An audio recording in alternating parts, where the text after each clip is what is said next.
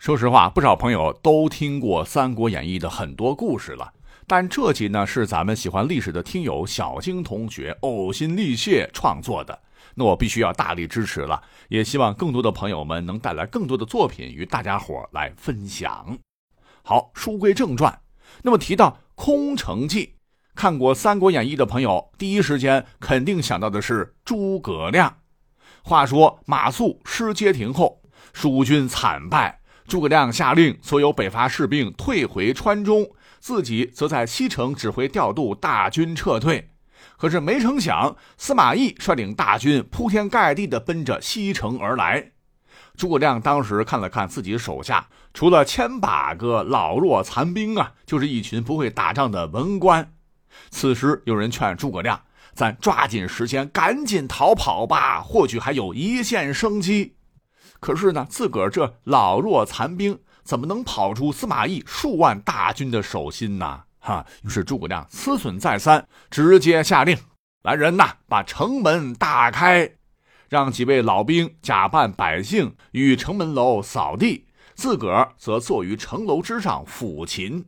哒哒当，哒哒当，哒哒当，琴声悠扬啊！司马懿大军就直接杀到了。”见诸葛孔明坐于城楼之上抚琴，面无惧色，又想到诸葛亮平时用兵谨慎，这城门洞开，搞不好这里有诈呀！莫非是关门打狗？于是马上下令，这后续部队改前队，狼狈的逃离了西城。空城计的故事呢，经过戏曲的加工，太深入人心了，以为这个发明使用者肯定是诸葛孔明。其实啊，我们都被罗贯中老爷子《三国演义》给忽悠了。在真正的三国历史上，经过查找，确实存在几次空城计，但都跟诸葛亮没半毛钱关系啊。那下面呢，我们就说一说这几次空城计分别是三国中哪位牛人所设计的。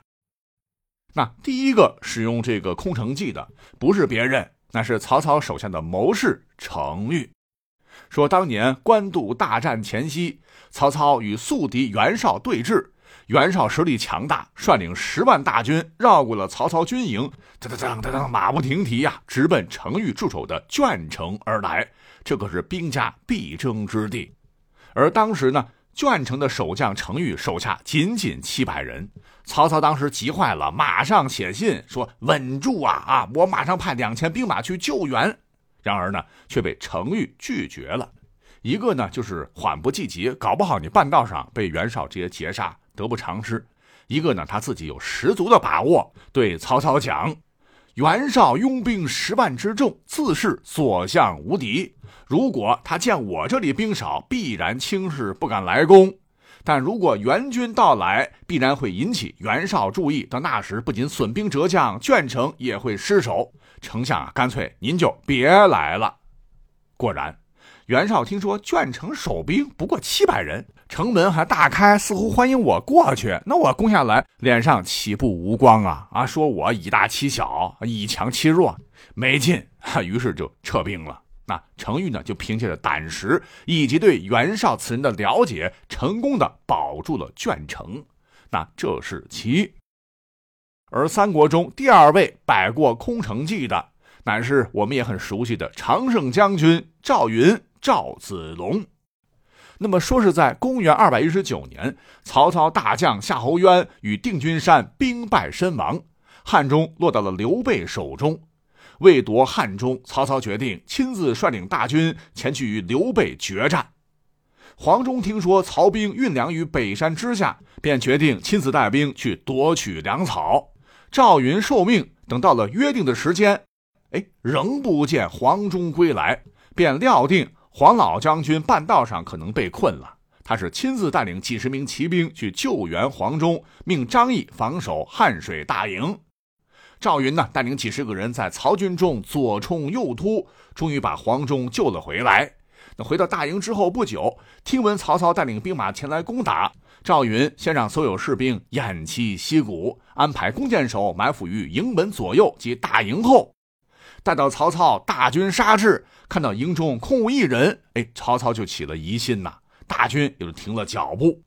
赵云一看时机已到，下令埋伏的弓箭手放箭，唰唰唰，曹兵瞬间被打了个人仰马翻，曹操也是仓皇逃窜，以为有重兵受了埋伏。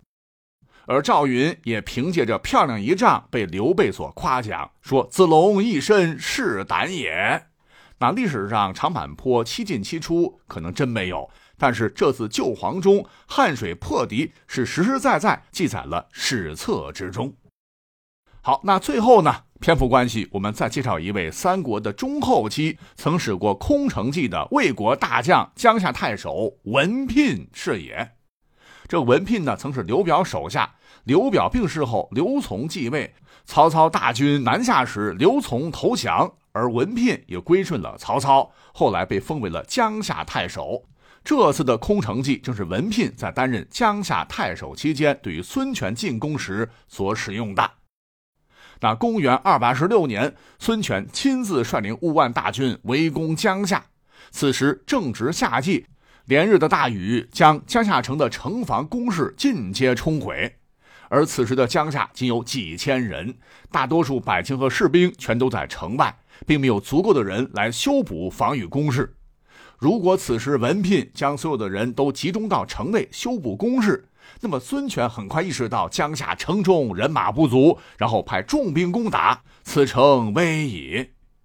但是如果据城而守，恐怕撑不到援军的到来。于是文聘是想想，想想，干脆索性来个躺平吧，让城中所有人全都躲起来，自己呢也在府里边安心的睡起了大觉，彻彻底底算是躺平了。孙权大军看到这个场景，顿时心中起疑。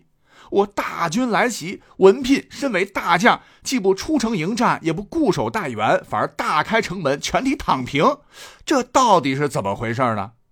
这过了一会儿，孙权就下令全军撤退。他认为文聘之所以这样，就是因为曹操大军距此不远。那如果孤在一役的孤行攻打江夏，到时候必定腹背受敌，我才不受你们的当呢！撤退。